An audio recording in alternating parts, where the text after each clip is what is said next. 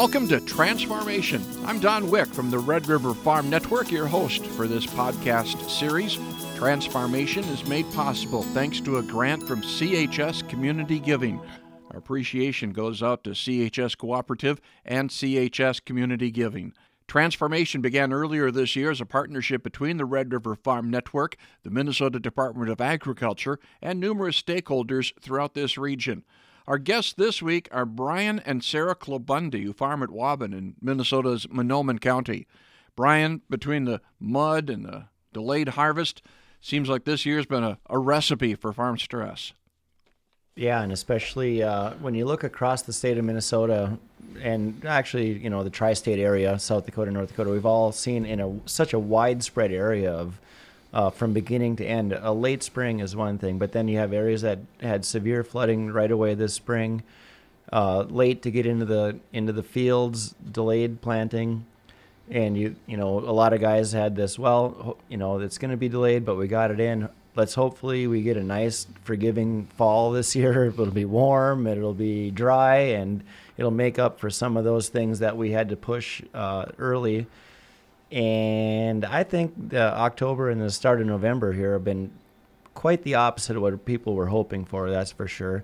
Um, that uh, southern Minnesota was hit hard earlier this spring. This spring, um, I was just up in the northern Red River Valley a week ago when the governor was up there, and you know, beautiful crops up there. There's just no way to get at some of them. Yeah. You know, I think the sugar beet and the potato harvest uh, is basically over the way it sounds, and uh, you know, there's some soybeans.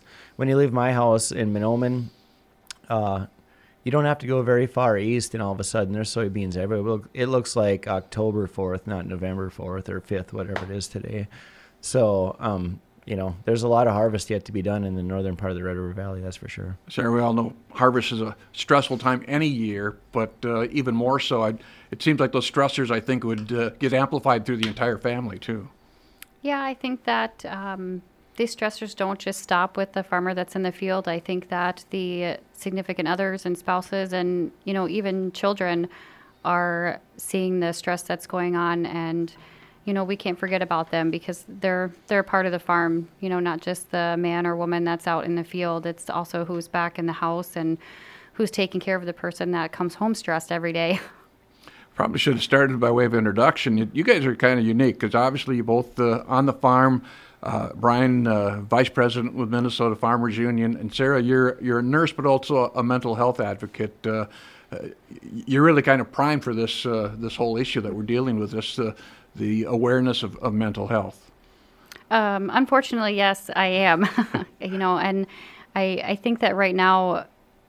I, I feel very lucky and fortunate to have the background that I have and, and to continue educating myself on mental health and and, and farm stress specifically. Um, you know, I, I try to use it in, in our house, but I also try and use it to advocate for all of our farmers and farm communities out there and to really just use my voice to empower our farmers and their families to come forward and to speak and, you know, to reach that hand out when, when it's needed. And also for us to remember to check on our neighbors you know, sometimes people either don't have time or just don't know how to ask for help. So the importance of going to them and making sure that we check on them and, and ask them very specific detailed questions on how they're doing is, is also just as important. I know the two of you participate in a, a, a one of the Safe Talk seminars, the workshops put on by the, the Minnesota Ag Department. Uh, they got a, a number of uh, trainings going on to prevent suicide in our in our ag communities. Half day training. What made you want to spend half your day uh, on a, a topic like that, Bryan? Well, I think part of it came down to we had been on this subject since uh, you know early in this year, knowing that it's going to be a tough farming year. Um, starting out doing a lot of uh, different roundtables and different um, events uh, dealing with mental health. And as this season continued to see the stress levels going up across the state of Minnesota, especially, um, the the talk of suicide became more of a prevalent in in the uh, out in communities that people were, you know, this is an important topic that needs to get out there to be uh, brought to the forefront. So around, you know, as soon as we heard about it, Sarah and I both signed up right away, thinking that this would be good training, knowing who was involved in putting this on. uh, that it would be important for us uh, doing what we do uh, regarding mental health in Minnesota. What did you learn? What, what, what was kind of the things that were talked about in this session, Sarah? I think the most important thing that I learned um, was the importance of being direct. You know, like I just kind of spoke about, and not beating around the bush or, you know, just kind of having that passing, hey, how are you? Great. How are you? Fine. Nice to see you. You know, we need to avoid those types of conversations and gear ourselves more towards, hey, how are you feeling? And having a complete conversation. And if you're feeling like something just isn't quite right, then have the courage to step out and say, Do you feel like you want to commit suicide? And being very direct and forward in the way that you ask these questions because sometimes that's what it takes.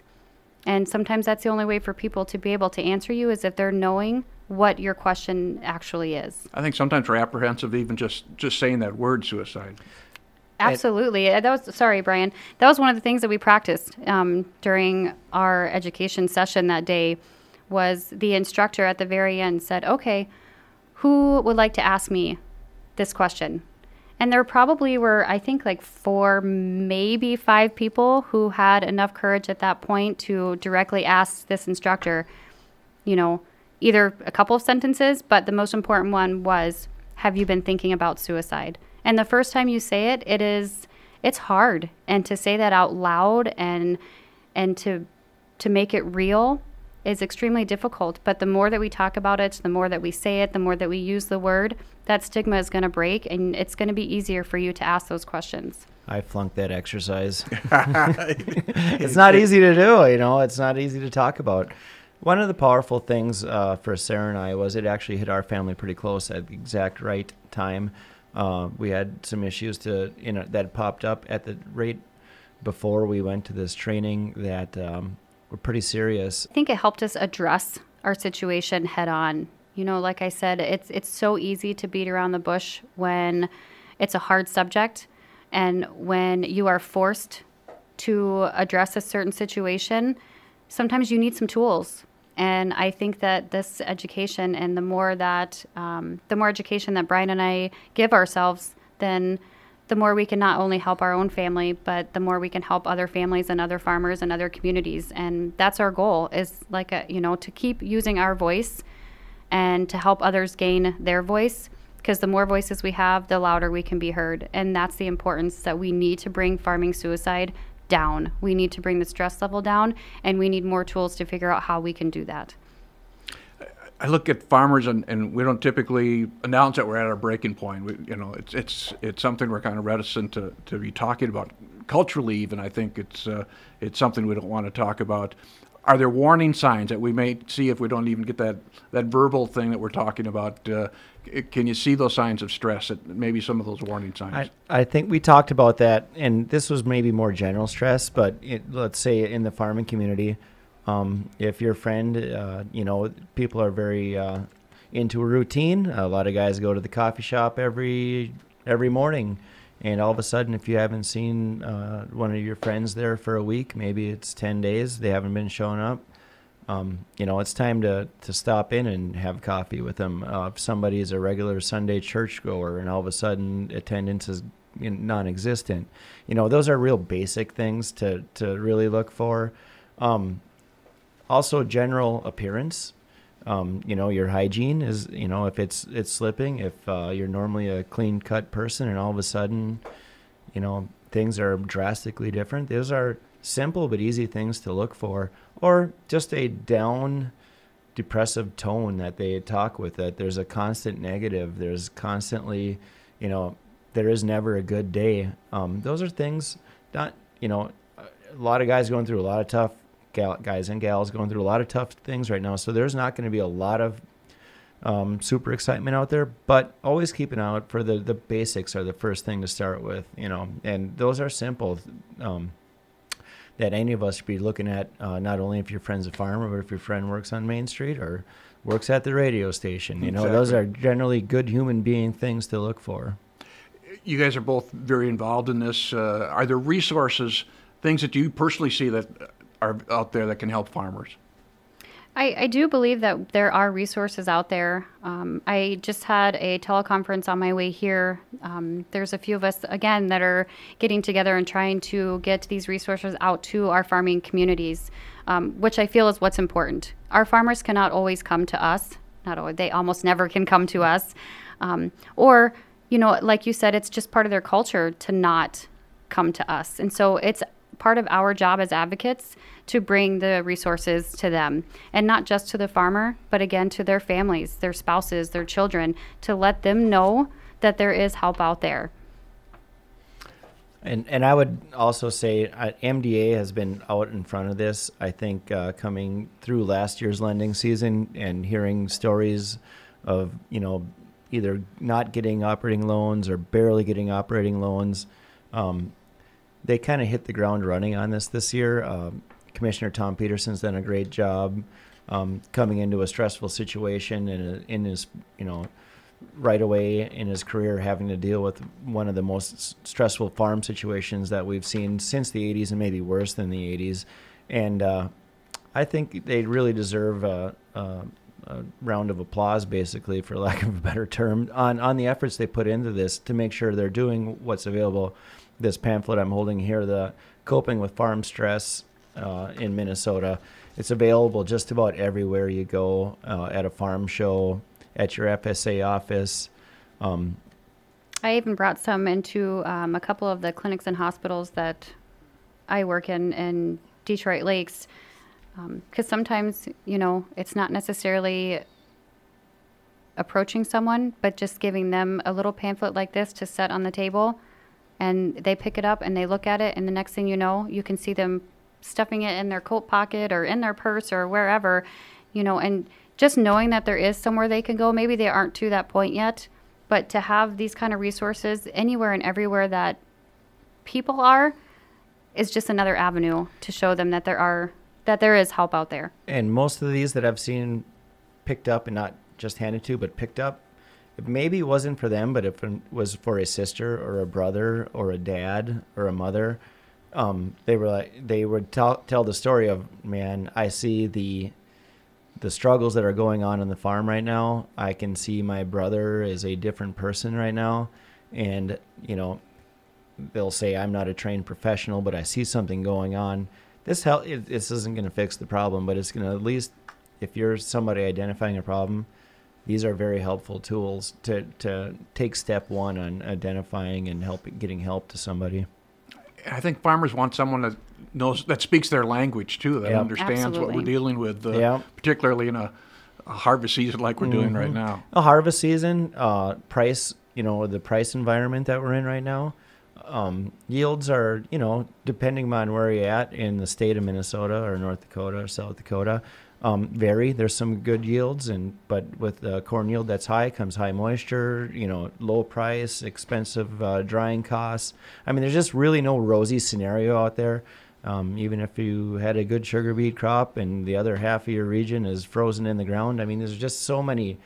There's just not a thing that you can bounce out of bed in the morning and say, "Wow, this is fun to do right now," because it is really tough, and uh, um, so people need support right now. Yeah, just having that ability to talk and and uh, hopefully creating some awareness is, is helpful as well. Mm-hmm. I know we talk about that farmers don't necessarily aren't very forthcoming. Uh, you know, when they're in a financial situation or a you know a mental health situation, what what whatever may be causing that. Um, you know, it could be a divorce, it could be a death in the family, it could be a multitude of reasons. But um, when people are asked they do tend to talk. If you're a farmer, or if you're anybody, and uh, I experienced that a lot uh, across the counties that uh, in Minnesota here. That um, you know, I'd get tapped on the shoulder, and it, you'd you'd catch a, a, phrase or two, and then you'd ask, and you'd get follow up, and all of a sudden you would get um, um, output from uh, who you were talking to, and it was really powerful. Many times, it didn't just happen one time. It was you know anywhere from a beginning farmer that uh, basically put his whole, you know, soul into, you know, rip roaring ready to go into agriculture, and it's just tanking before you even get off the ground. To um, a gentleman I talked to that you know, he's probably should be in the twilight of his career with the grain bins full and harvesting a crop and maybe considering retiring. Instead, he's trying to figure out where he's going to get the money to put next year's crop in again, and he doesn't want to do it, but he's in no financial situation all of a sudden to retire. You know, th- those I those are true stories that you hear from uh, from around the region. And when we look at farms, it's multi generational many times, and you know you're worried about that next uh, that next family member coming up behind you. Yeah, you know, I, I was going to point that out and kind of piggyback off of what Bryan said. I think sometimes we forget about the transition of farms and how difficult that can be, especially when we have the kind of year that we've had. Um, you know, grandparents and parents are, are trying to transition to the next generation. And when the next generation can't get a loan, that makes it really difficult. And it makes it really difficult for the older generation to be comfortable with retiring and, and passing it along. And it makes it difficult for the next generation to take over the farm. And that's a stress that I think we don't talk about enough as well. You know, we, we want to keep our family farms in these communities. We have to give them a way to keep the family farm in the family lots of challenges. Uh, we're always looking for answers. If folks are looking for some some of those answers out there, where can where can they go?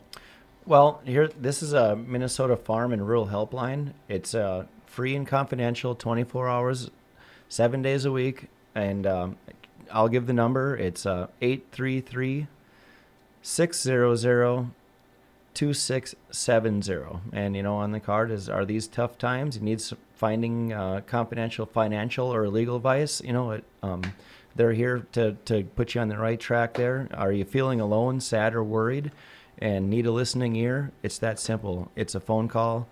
You know sometimes people just need to vent also. And that can be really therapeutic um, just to get something off your chest that it's you may never hear from that person. You may never need that person ever again. But in that one moment, um, th- this is a helpline that can be really helpful. Sure. Um, I have another one as well. Wellness in the Woods is a tremendous um, non for profit organization that has peer specialists. And they also have a warm line, a Minnesota warm line that you can call or text 24 7. Um, and it's not necessarily you know the financial or legal aspect that Bryan was referring to. This is just if you need someone to talk to, if you need to get something off of your chest, if you need to just say things out loud and you know try and talk through a couple of things, or if you want to spill your guts and and just let it all out. You know, this this is another number that you can call and you can reach out and this one is 844 739 6369. And again, you can call or text. It's completely confidential. You don't have to leave your name, you don't have to leave any other information. It's just some another resource for you to call or text and be able to have someone to talk to.